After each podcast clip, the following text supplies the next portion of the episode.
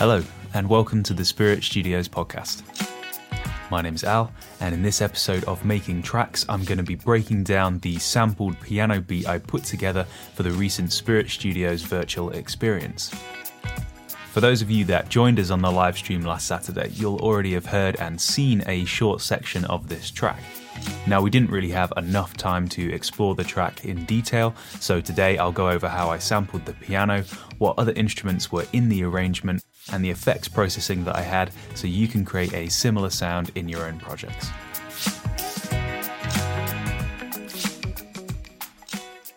If you didn't catch the virtual experience, it was our way of sharing some of what Spirit Studios has to offer as a place to study, create, and grow. This was our second virtual experience, and like the previous one, we did this via a YouTube live stream direct from several of our studio rooms.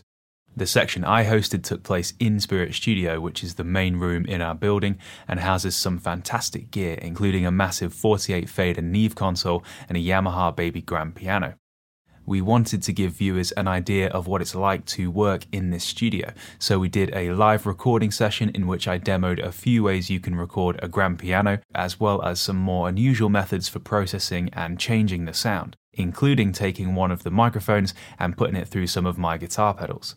I'll talk a bit more about the live stream at the end of the episode, but if you want to check the full video out for yourself, we'll put a YouTube link in the episode notes.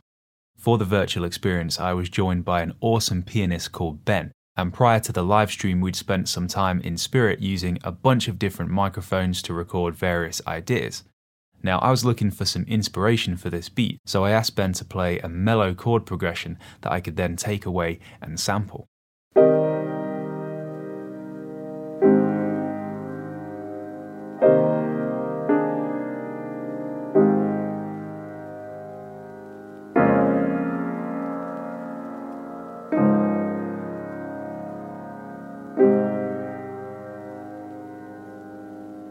Now, this section was recorded using a single Shure SM57 that I'd stuck in one of the piano's sound holes, which isn't really the best way to mic up a piano. Normally, I would use at least two microphones, probably condensers, so I can capture a nice, bright stereo recording that will bring out all of the detail in the performance. Now, we did do a few of these stereo techniques on the live stream, but for this particular section, we decided to experiment with something less conventional and see how it inspired us. To me, this single SM57 sounds very warm and kind of lo fi, so that was the direction that I decided to take the track. The chord progression has a really nice vibe because Ben's used some colourful extended chords like major and minor sevenths. I took this progression and dropped it into Logic's Quick Sampler, where I chopped it up on the transient of each chord so I could replay them in any order on my MIDI keyboard. After messing around for a bit, I settled on this simple four chord progression.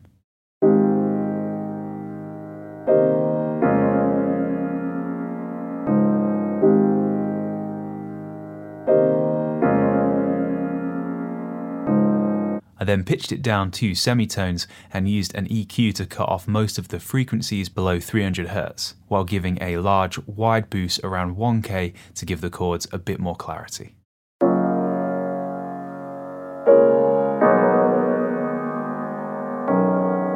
To really emphasize the lo fi sound, I then used the RC20 Retro Color plugin from XLN Audio. This plugin is great at recreating the defects and distortion of vintage equipment and formats like vinyls and cassettes, and has six different effects modules that you can tweak to find your sound. For this piano, I've cranked up the vinyl noise to give it the crackle of an old record, and then blended in some mild overdrive, tape wobble, and reverb to give it loads more character. You could also get a similar effect using free plugins like iZotope's Vinyl and stock tape emulators like Logic's Tape Delay.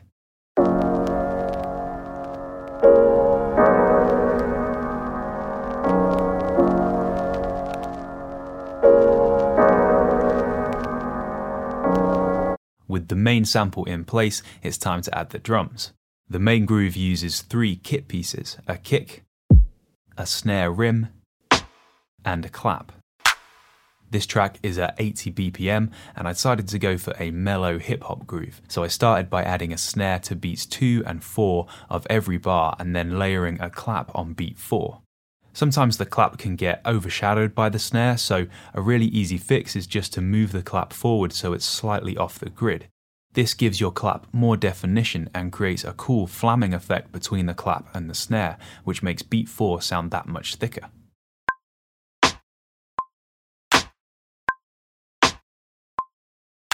The kick drum pattern takes things a little off the grid, and I use 16th notes to help create that push pull hip hop feel. I've emphasized this with some swing, which I added using Logic's time quantize feature.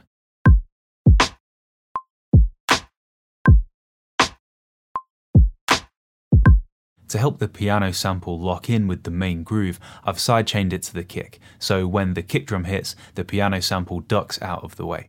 On the compressor, I've set my threshold fairly low, so we're getting around 10 dBs of gain reduction, which will give us that noticeable sidechain effect heard in a lot of lo fi tracks. Now, there are some sections of this beat, like the intro, where I want the sidechain compression effect, but I don't have my kick drum playing. A quick workaround for this is to set up a designated sidechain trigger track with the kick drum pattern playing throughout and use this as the key input for your sidechain. If you make sure your bus send to the compressor is pre-fader, you can mute this track and have it silently triggering your compressors independently of your main kick drum track, like this.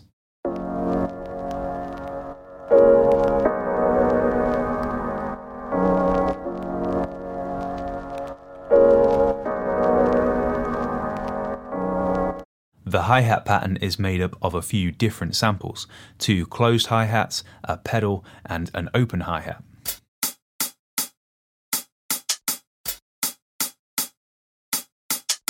We've also got a shaker, which is a single sample playing a straight 16th note pattern.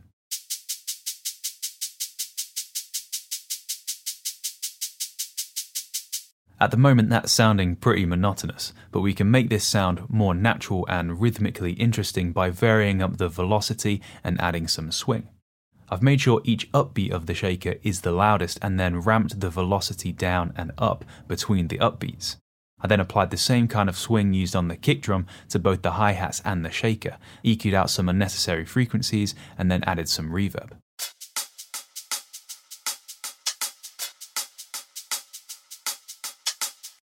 The percussion is comprised of three different wooden elements, with two block sounds and a short rattle. By themselves, they don't sound that much. But they work much better when combined with a snap, some delay, and plenty of reverb.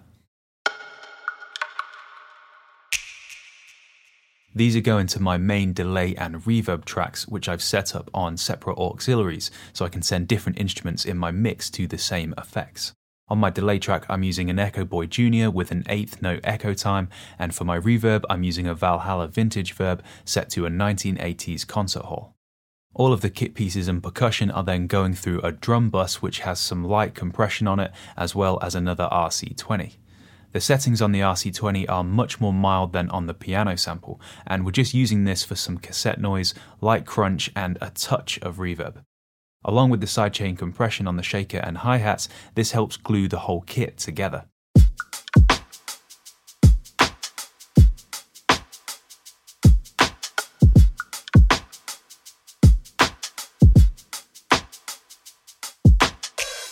Another instrument I've sidechained to the kick is the bass guitar, which I played in using a Fender Jazz Bass DI'd straight into my interface. The bass tone started out as the clean bass preset in Native Instruments Guitar Rig 5. and I kept this part simple, just following the root notes of the piano chord progression with a few passing notes and fills thrown in, as well as this slide down to start things off.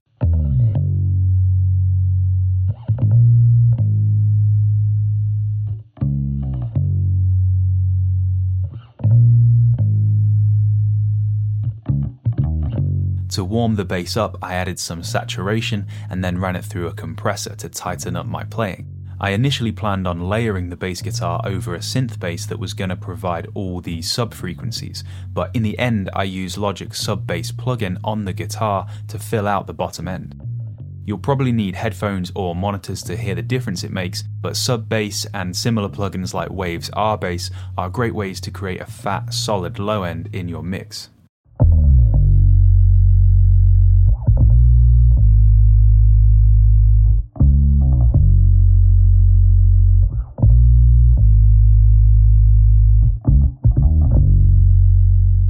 The two main electric guitars in this track play hammer ons and pull offs, descending down the G flat major pentatonic scale.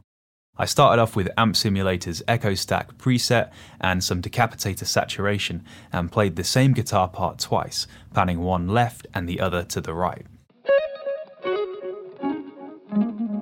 An RC20 on the guitar bus adds wobble and space. In the second half of the melody, I harmonise the right hand guitar. And then finished off the tone with some extra reverb and delay.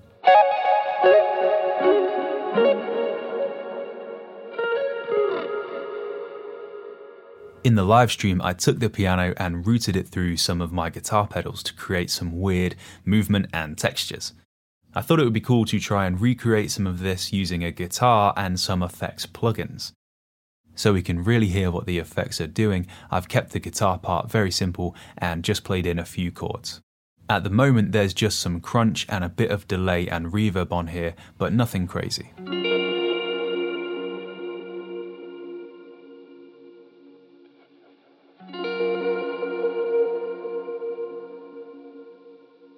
The main effects I used in the livestream were my Strymon El Capistan delay pedal and the Roland flanger rack unit that lives in Spirit Studio.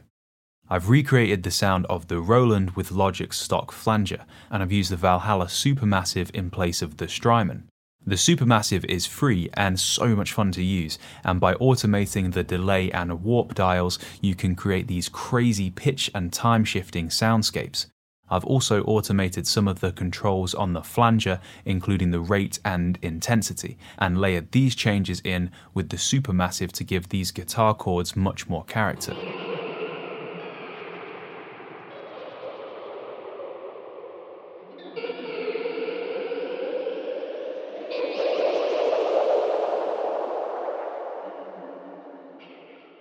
There's a few other elements that come in and out to help keep the arrangement interesting.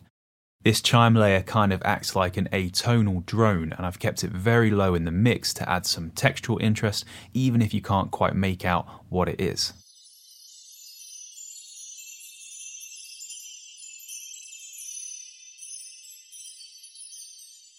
I also thought it would be cool to include some kind of vocal sample, maybe some dialogue from an old film or TV show. Then I thought, why not go deep into the matrix and re record some of the audio of me talking on the virtual experience livestream back into the beat that I created for the virtual experience livestream? I went super lo fi for this process and simply played the YouTube video out of my monitors and recorded it straight back into Logic with my vocal mic. I then did some telephone EQing, filtering out the low and the high end, so it sounded like this. When you've got guys like Ben and other great musicians who are coming in, then I dropped on a retro colour for some extra deterioration and decay. It's always worth just, you know, if you're recording some of their stuff. And finally ran it through an Ozone Imager 2 to spread it out across the stereo image and sent it to the delay and reverb for that extra vintage vibe. I always try and like to ask, you know, oh, I'm working on a project, um, could you maybe just put some piano down for me? This also meant I could easily automate the delay and reverb send levels later on in the track, so when this dialogue comes back in the break section, we can ramp up the levels and make my speech even more incomprehensible.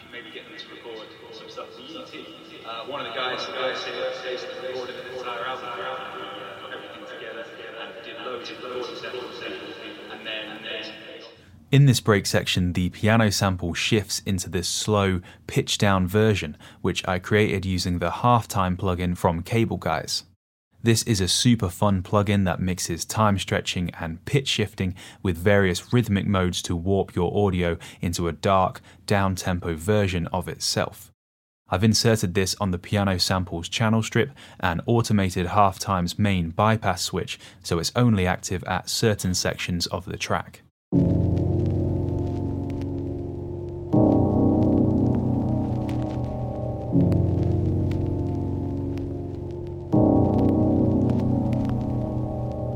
To help pull us back out of this slowed down version, I created a short riser at the end of the break using a reversed chord from the piano sample.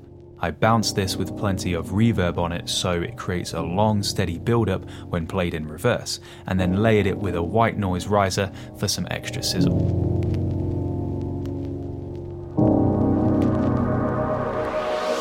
To finish off the beat, I created an intro using the same halftime trick and added some extra arrangement effects to help create movement and punctuate transitions between sections.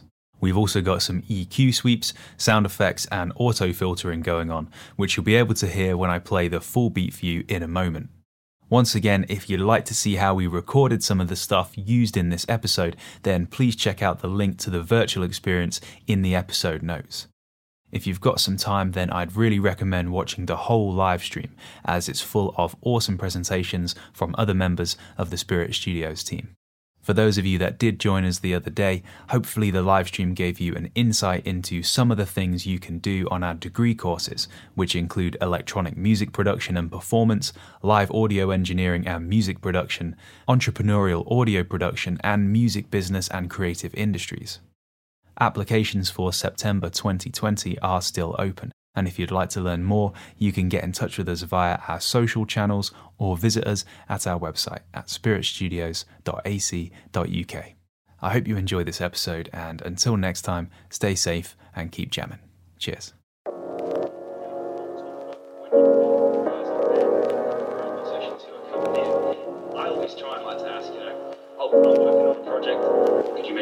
Some piano down for me?